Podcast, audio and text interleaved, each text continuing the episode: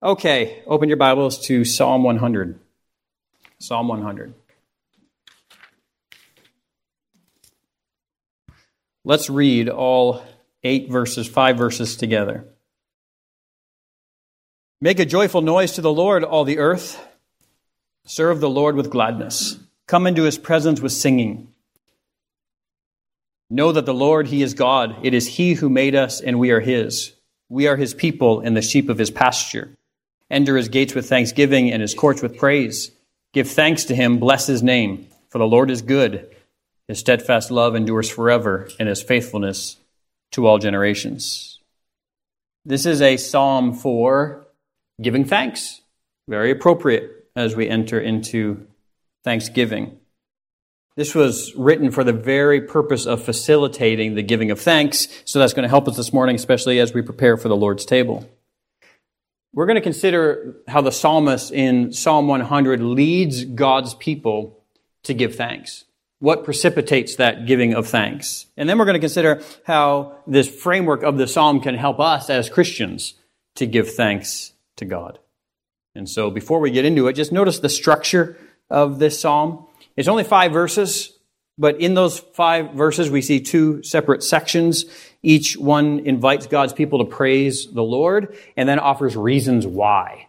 Reasons why. And so we opened it up for Thanksgiving because all those things that we asked you to share uh, that you're thankful for are reasons to praise God. And I'm very thankful that every one of those things that you mentioned uh, really focuses on spiritual growth and spiritual community. And so we're going to see here why God should be served and why God should be praised and why God should be thanked and why God should be blessed. Uh, look in verse 1 through 3. This is the first section of this psalm. First of all, in verse 1 through 3, it's come and worship. Make a joyful noise to the Lord, all the earth. Serve the Lord with gladness. Come into his presence with singing. Know that the Lord, he is God. And then it gives us reasons why, starting in the latter part of verse 3. It is He who made us. We are His. We are His people and the sheep of His pasture. Well, those are good reasons to come and praise and to worship. Then the next section, starting in verse 4, enter His gates with thanksgiving and His courts with praise. Give thanks to Him. Bless His name. There's the invitation. Come and worship. Then verse 5, it gives us the reasons why. For the Lord is good. His steadfast love endures forever and His faithfulness to all generations. So come and praise the Lord. That's the invitation this morning. Serve him with gladness. Sing in his presence. Why? Because of what he has done and because of who he is. The context here, or the historic, we could say the historical context here, would have been that of God's people, the Jews, coming into Jerusalem, uh, really maybe for a festival and proceeding towards the temple. Notice in verse 2 it says, come into his presence with singing. And then in verse 4, enter his gates with thanksgiving and his courts with praise. Again, the idea here is a psalm given to facilitate the worship of God as God's people uh, enter into the holy city, towards the temple. That's the idea. So this psalm envisions men and women uh, who are coming from all corners of Jerusalem, all corners of other cities streaming into the Temple Mount and picture singing, picture dancing, praising the Lord as they come. He further envisions those worshippers entering then the outer courts of the temple and then coming near uh, to the Holy of Holies, continuing those songs, continuing that praise, continuing that thanksgiving. That's the picture here. And there they were, according to verse 2, what? They were to serve the Lord. That is, they were to come to worship. Him and they were to worship Him alone. They were to perform all of their religious obligations as prescribed by the Lord. And they were to do it with willing and glad hearts. That's the idea. So come worship, come praise Him for who He is, for what He has done. Let's come together and let's serve the Lord. These were times of pilgrimage and praise. And if you could picture, uh, maybe in that time period, families uh, coming from all corners to Jerusalem to worship and singing and shouting. And you have some of those memories as a child, right? Some of those really fond memories. I don't know exactly what the memory would have been, but something where you look back with fondness and the sounds and the activity and the smells and so on. Uh, and, and that's the idea here. These, these pilgrimages to and festivals to the holy city would have become very fond memories for families as they came together to worship the Lord for who he is and what he has done. So precious that in Psalm 42, remember we dealt with this some months ago in Psalm 42, we read the sorrow and lament of a Jewish man who is righteous in heart and is being kept from these types of festivals. And so precious were these times for the Jews that the psalmist in Psalm 42 cries out and says, as the deer pants for flowing streams, so pants my soul for you, O God. I miss those times. My soul thirsts for God, for the living God. When shall I come and, appear before God? My tears have been my food day and night while they say to me all the day long, where is your God? These things I remember as I pour out my soul. How I would go with the throng and lead them in procession to the house of God with glad shouts and songs of praise and multitude keeping festival. So here's actually a worship leader saying, I miss those times, leading God's people to thank Him and to praise Him for who He is and what He's done. Why are you cast down, O my soul? He says, Why are you in turmoil within me? Hope in God, for I shall again praise him for my salvation. That's how near and dear such worship was to the heart of the faithful Jew. Another helpful psalm which helps us capture that scene is Psalm 96. It says, Oh, sing to the Lord a new song. Sing to the Lord all the earth. Sing to the Lord, bless his name. Tell of his salvation from day to day. Declare his glory among the nations, his marvelous works among all the peoples. For great is the Lord and greatly to be praised. He is to be feared above all gods, for all the gods of the peoples are worthless idols, but the Lord made the heavens. Splendor and majesty are before him. Strength and beauty are in his sanctuary. Ascribe to the Lord, O families of the peoples. Ascribe to the Lord glory and strength. Ascribe to the Lord the glory due his name. Bring an offering and come into his courts. Worship the Lord in the splendor of holiness. Tremble before him, all the earth captures wonderfully the spirit of those pilgrims who would come to worship God, to give thanks for who He is and what He has done. And the content of those songs. Praise God for He is the only true God. Glory to God for His holiness. Glory to God for the salvation that He's provided for all of His people. Those are reasons to give thanks. As they enter the gates of the city, their thanksgiving continues. As they come to the outer courts of the temple, it intensifies. They continue to praise and to give thanks to God. Once inside, they serve Him. They offer their sacrifices. They serve the Lord with all their hearts and all their soul. Moses in Deuteronomy chapter 10 prepared the children of Israel for just such a scene. He says, And now, Israel, what does the Lord your God require of you? But fear the Lord your God, to walk in all his ways, to love him, to serve the Lord your God with all your heart and with all your soul, to keep his commandments and status, uh, statutes of the Lord, which I am commanding you today for your good. Behold, to the Lord your God belong heaven and the heaven of heavens and the earth with all that is in it. Yet the Lord set his heart in love on your fathers and chose their offspring after them, you above all peoples as you are this day. And so Moses says, Come praise God, come serve God. Number one, He's a creator. He made you. But number two, He is your God by virtue of creation, but He's also your God by virtue of redemption because He set His heart upon you above all people. So praise God because He's a creator of all and, and worship is due His name by virtue of the fact that He's the creator of the universe. But then, if you are part of God's people, there's a secondary and maybe even greater reason to praise God, and that is He has set His love and affection upon you. What awesome reasons to give thanks to God for who He is and what He has done. Now, notice in verse 3, we find a sort of introductory remark here, which, which sets the reasons for the praises and thanksgivings that follow. Know that the Lord, He is God. Pretty simple. Worship him because he is God. And here we begin to see, see something very interesting in this psalm.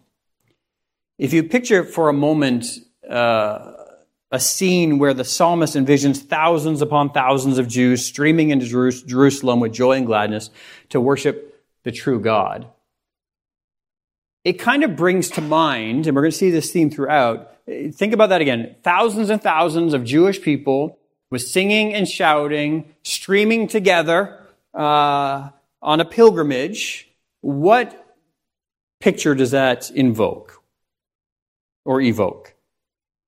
Really, it reminds me and should remind you, and this is the psalmist's point, of the Exodus. Thousands and thousands of Jews together with singing and shouting, uh, praising God uh, on a pilgrimage together. That's actually the intended imagery of Psalm 100. Joy and gladness, thousands streaming, worshiping the one uh, true God.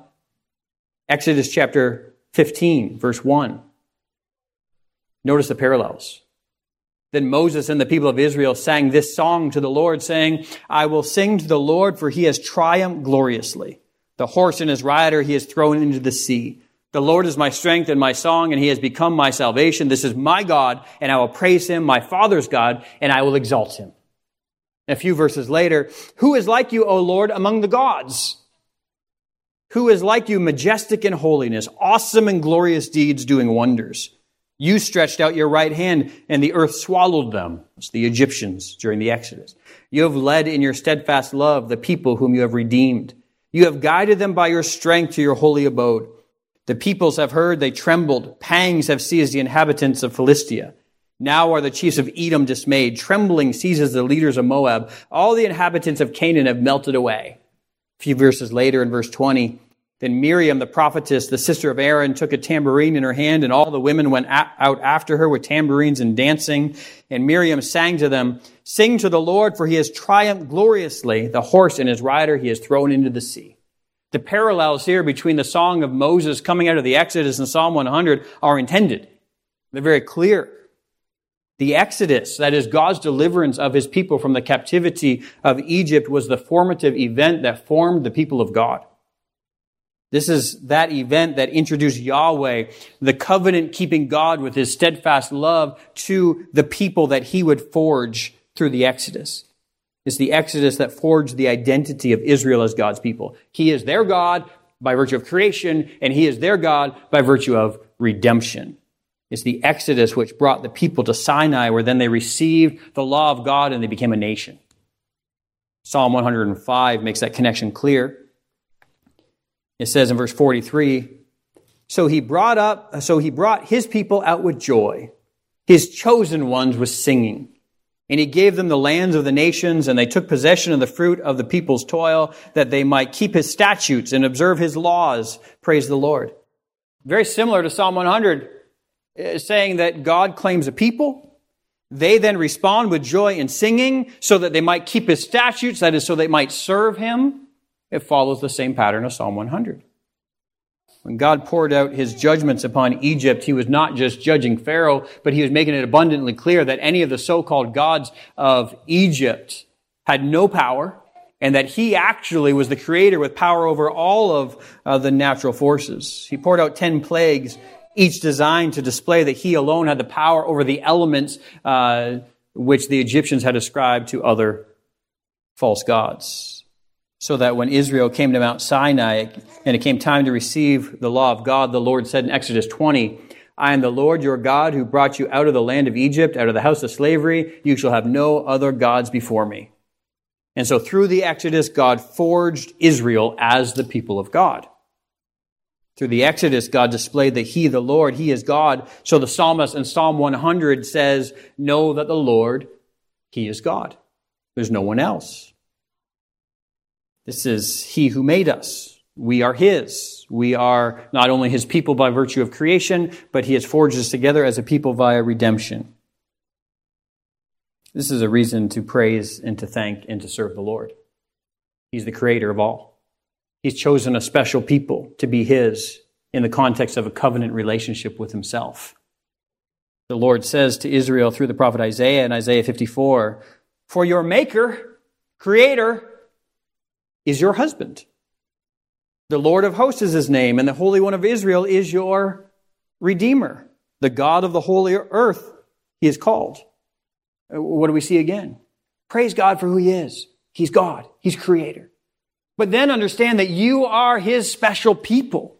You are the beneficiaries of a special uh, affection and a special watch care, a steadfast love from the Lord. So praise him and let your praise be multiplied because he is creator and he is redeemer. The creator has taken us to be his people. That's the idea. We are his. We are his people. Thanks be to God. Thanks to be to the only God. Praise him, bless him because we are his. Next, Notice that the psalmist in Psalm 100 verse 3 gives another reason to thank God. Not only is he maker creator, not only is he redeemer, But let's look at the nature of the relationship he has with us as our God. What does it say? We are his people and the sheep of his pasture. We are his people and the sheep of his pasture. If you'll grab Leadership Matters, the first two, three chapters are all about a biblical theology of shepherding, explaining how the title of pastor comes from that word, it just means shepherd. And uh, elders are appointed as pastors or shepherds over God's people, uh, coming in a long line of shepherds that God appoints with a delegated authority over his people. All of that flows from the reality that God himself is first the shepherd.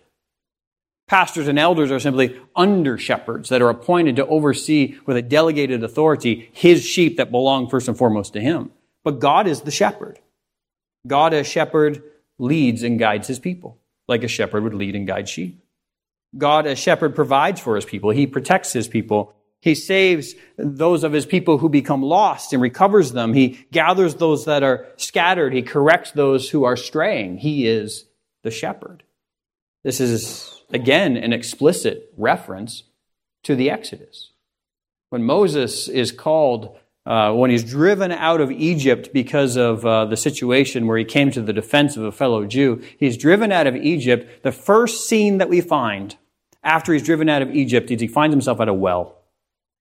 And there at the well, the, uh, uh, uh there's women there who are, are being intimidated by other shepherds and they're unable to water their sheep. Well, Moses steps in and uh, uh, defends those women, and he helps them water the sheep. He finds himself really operating like a shepherd. And then he ends up in Midian under, uh, marries a woman, and uh, her uh, father's name is Jethro, and he ends up becoming a shepherd of the sheep of Jethro. What God has done is he drives Moses out of Egypt, and then he makes him into a shepherd. And then what we find is that when he calls him to lead people out of Egypt, he goes into Egypt with no weapons, but all he has is a shepherd's staff. And you see this picture then at the Exodus of Moses leading his people, or leading God's people out of Egypt, throngs of thousands upon thousands upon thousands, and there's Moses uh, in front of them with a shepherd's staff. Very, very clear what's happening. Psalm 78 verse 51. He struck down every firstborn in Egypt, the firstfruits of their strength in the tents of Ham. Then he led out his people like sheep and guided them in the wilderness like a flock. He led them in safety so that they were not afraid. But the sea overwhelmed their enemies, and he brought them to his holy land, to the mountain which his right hand had won. He drove out nations before them, he apportioned them for a possession, and settled the tribes of Israel in their tents. The psalmist is saying God is the grand shepherd. He used Moses like an under shepherd to lead his people. But praise God for his shepherding work. He guides us. He provides for us. He protects us. He saves us. He gathers those who are scattered. He corrects us. Thank God that we are the sheep of his pasture. As a shepherd has a special relationship with his flock, so God has a special intimate relationship with us. That's what the psalmist is saying. Psalm 79, 13. But we, your people, the sheep of your pasture, will what? Will give thanks to you forever. From generation to generation, we will recount your praise. That's a wonderful reason to give thanksgiving to God. He's the only true God. He's the creator. He's the redeemer. He has set a special affection upon a people that he has claimed to be his own, and then he has related to those people as a shepherd would relate to sheep. Now look again at verse 4 of Psalm 100. And this begins the second section of the psalm. And here there's another invitation to enter the holy city and the temple courts with thanksgiving. Verse 4 Enter his gates with thanksgiving and his courts with praise. Give thanks to him. Bless his name. When he says bless his name, he's talking about all the character of God, the nature of God. That's the idea of, that's what the idea of name entails. Bless God for all that he is. Then verse 5, the psalmist goes on to offer a few specifics here. For the Lord is good. His steadfast love endures forever. His faithfulness to all generations. Now, any thoughts on where the psalmist may have got those specific uh, elements of God's character to bring to the fore to encourage his people to praise God? I mean, why does he specifically focus on the fact that God is good, that God is faithful, and that God is a God of steadfast love? Why is he bringing up those aspects of God's character here? Well, Exodus chapter 34. This is when the Lord gave the law to Moses before Moses descended Mount Sinai. The Lord comes and condescends in a wonderful act of mercy, providing Moses with an incredible revelation concerning his own character or his name. So Exodus 34 verse 5, the Lord descended in the cloud and stood with him there and proclaimed the name of the Lord. The Lord passed before him and proclaimed, the Lord, the Lord, a God merciful and gracious, slow to anger, abounding in steadfast love and faithfulness, keeping steadfast love for thousands, forgiving iniquity and transgression and sin who will by no means clear the guilty, visiting the iniquity of the fathers on the children and the children's children to the third and fourth generation. And Moses quickly bowed his head toward the earth and worshiped. The psalmist in Psalm 100 is trying to recapture the experience of Moses there on the mount, saying, Hey, uh, let me declare to you the name of God. And he's faithful. He has steadfast love. He is good. So what's the right response? Well, just like Moses quickly bowed his head toward the earth and worshiped, so too, as we read the psalm, we're to enter into worship. Praise God for who he is. Merciful, gracious, slow to anger, abounding in steadfast love, yet still just, but forgiving sin. That ought to drive us to thanksgiving. The steadfast love here speaks of the loyal covenant love of God. Again, it focuses on the idea that God is a covenant God who enters into relationship with a chosen people. Praise him for his steadfast love. When he makes covenant, he does not break covenant. And those who his people are on the receiving end of that undeserved faithfulness. So what? How do we respond to that? Give thanks. Come into his courts, give thanks, praise him, and serve him. Bless his name, make a joyful noise. Serve the Lord with gladness. So, that's it. What an awesome psalm. It's written to facilitate the giving of thanks to God by a thankful people. But here's a question. As we read the Old Testament, one of the things we must always do is keep in mind what we're reading and where it flows in the covenantal flow of redemption. So what covenant is this under? Well, this is written at a time uh, where the covenant of grace, uh, Christ has not yet come. The new covenant has not has not come in. Okay. So then, how do we as Christians relate to this? We're not going to the temple. We're not going to be part of those throngs going to the physical temple outside the courts. That's not for us. Christ has fulfilled all of that. So do we have reason then to use the language of the psalmist so that Psalm 100 leads us to worship uh, our God? Absolutely. Absolutely. We worship the same God. He has the same character as found in this psalm, but there are incredible differences between us, those who have entered into the new covenant, over those who are part of the old. Do we also have reason to make a joyful noise to the Lord? Should we also feel compelled to serve the Lord with gladness? Should we also overflow with singing and thanksgiving and praise? Not only should we, but so much the more, as we're going to see we as Christians and everything in this psalm points to the ultimate fulfillment of everything in this psalm, which is Jesus Christ. And we are those who worship God for who Christ is and for what he has done for us. The psalmist roots this entire psalm in God's works in the Exodus. And you know this about Jewish identity, always looking back to the Exodus, always looking back to the Exodus. We are the people whom God has redeemed. Uh, he has delivered us from the hands of uh, the Egyptians, from captivity and so on. Always looking back to the Exodus because that's where their identity was forged via his servant Moses. But we're Christians this morning. Do you understand that Jesus has been counted of worthy of more glory than Moses? because he has led his people in freedom, not from the captivity of Egypt, but out of the captivity of sin, death, and Satan. Jesus Christ is the greatest, greater Moses, leading in a greater captivity, which lead, should lead us to even greater praise and greater thanksgiving. By freeing his people from slavery in Egypt, the Lord forged a kingdom of people for himself from among the peoples of the earth. But the Bible says of Jesus in Revelation chapter 1, that he loves us and has freed us from our sins by his blood and made us a kingdom, priests to, to God and Father. To him be glory and dominion forever and ever. The children of Israel were spared the wrath of God by the blood of a lamb that was painted on the, on the lintel of their doorposts. We're delivered from the blood of the sinless Son of God who gave himself for us, who leads us then in an even greater exodus, delivering us from the wrath of God. Titus chapter 2 verse 14 says that Jesus gave himself for us to redeem us. Remember, what did we say? That God is our God by virtue of creation, but also redemption, but we have a far greater redemption than the redemption out of captivity in Egypt. He gave himself for us to redeem us from all lawlessness and to purify for himself a people for his own possession who are zealous for good works. And through that, what God is calling to himself a people from every nation, forging, together another community, a better community, uh, via redemption. Through the Exodus, what did the Lord become to Israel? A shepherd.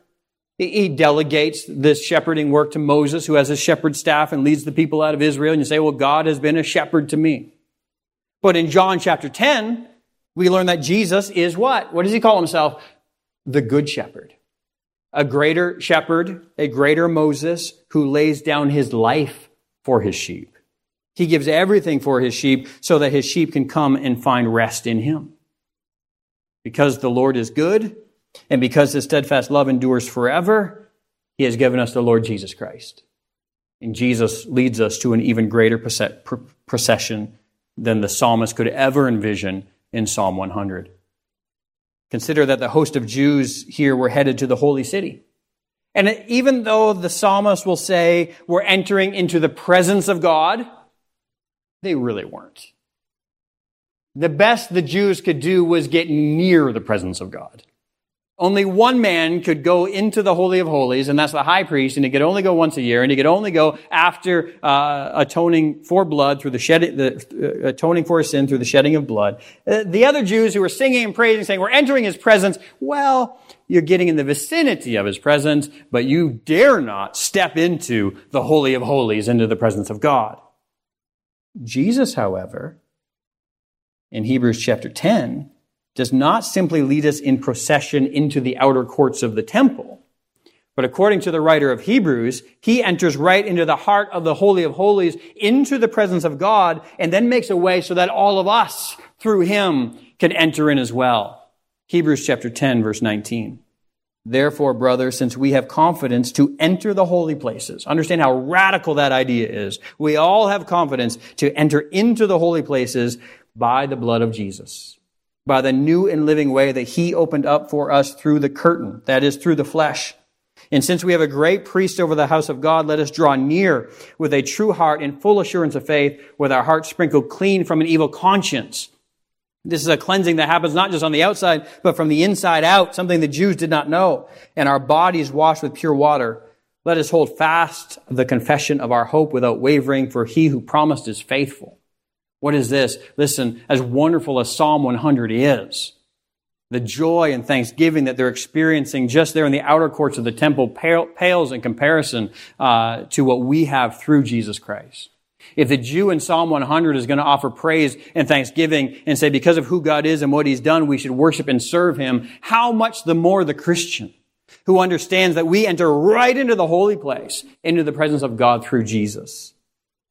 Jesus leads us in procession through the gates of the city, and then through the outer courts of the city, and then through the inner courts of the city, and then right into the holy place and directly into the presence of God.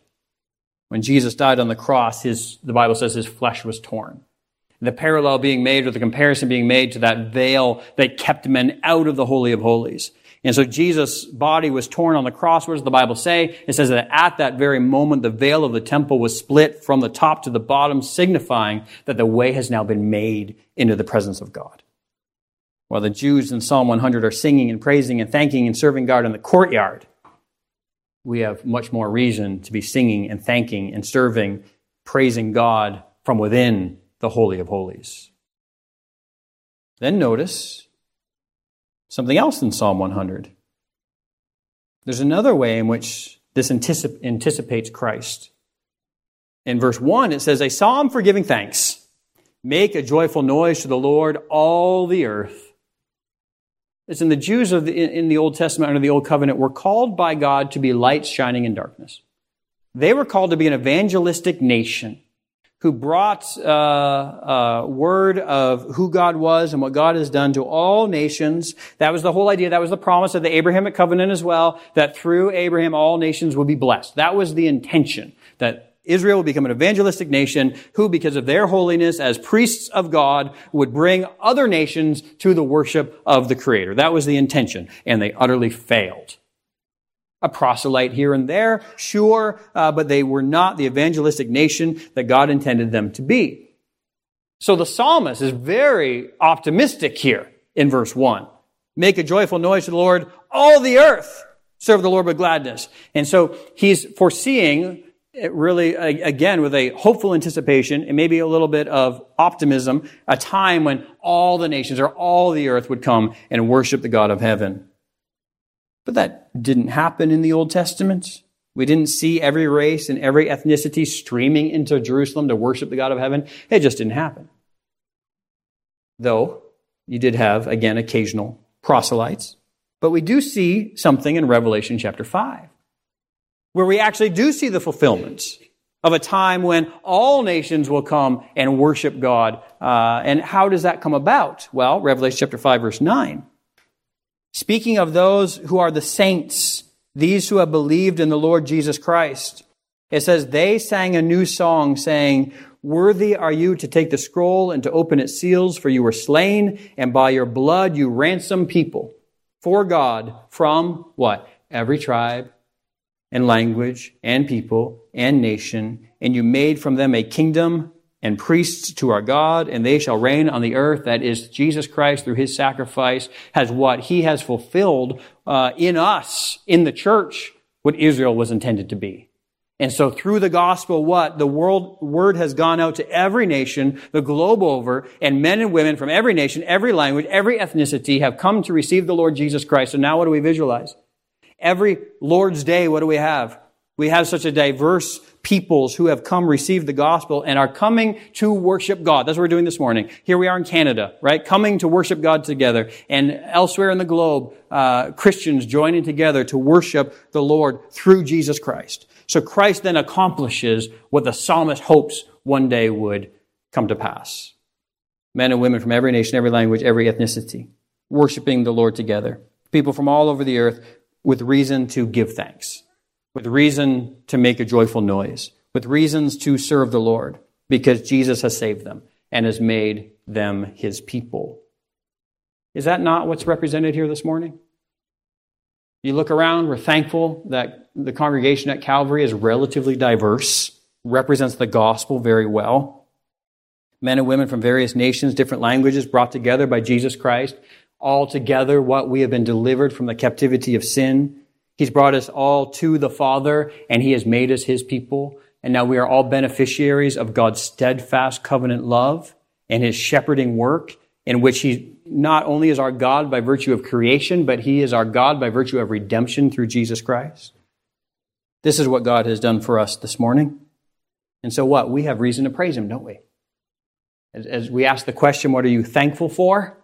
Uh, psalm 100 could be a wonderful psalm uh, utilized by even the followers of Jesus Christ as we look at it and realize that the ultimate fulfillment of all of this to the nth degree is through our Lord and Savior. Let's pray. Dear Father, we thank you for Jesus. As wonderful as this psalm is, Lord, we understand that it's simply a foretaste. It just looks forward to a far greater worship, a far greater covenant, a far greater exodus executed by a far greater Moses, who gives us a far greater deliverance and salvation. And so, Lord, this morning we thank you and we praise you for who you are. We thank you for your faithfulness. We thank you for your goodness. We thank you for your steadfast love. And we confess this morning that you have expressed your goodness and your faithfulness and your steadfast love perfectly in the giving of your Son, in his incarnation and his perfect life and his substitutionary sacrificial death and his resurrection, Lord, you have uh, given yourself to us. And uh, so this morning we glorify your name for all that you are, your goodness and your faithfulness and your steadfast love. And this morning we recognize that we have become your people not simply through a physical exodus, but we've become your people via the redemption that you've given us in Jesus. You've called us out as a chosen people, a royal priesthood, a holy nation. So help us now glorify you as those who've been called out of darkness into your marvelous light. We thank you for the diversity of Calvary Baptist Church, wonderful evidence of the gospel's power, that you're bringing together diverse people and unifying us through the gospel of Jesus. Help us to practically live out that unity. So this morning, Lord, we praise you. We pray that as we continue on and observe the Lord's Supper, that this would continue to be a time of thanksgiving as we magnify you for who you are and all that you've done for us uh, through your Son. Amen.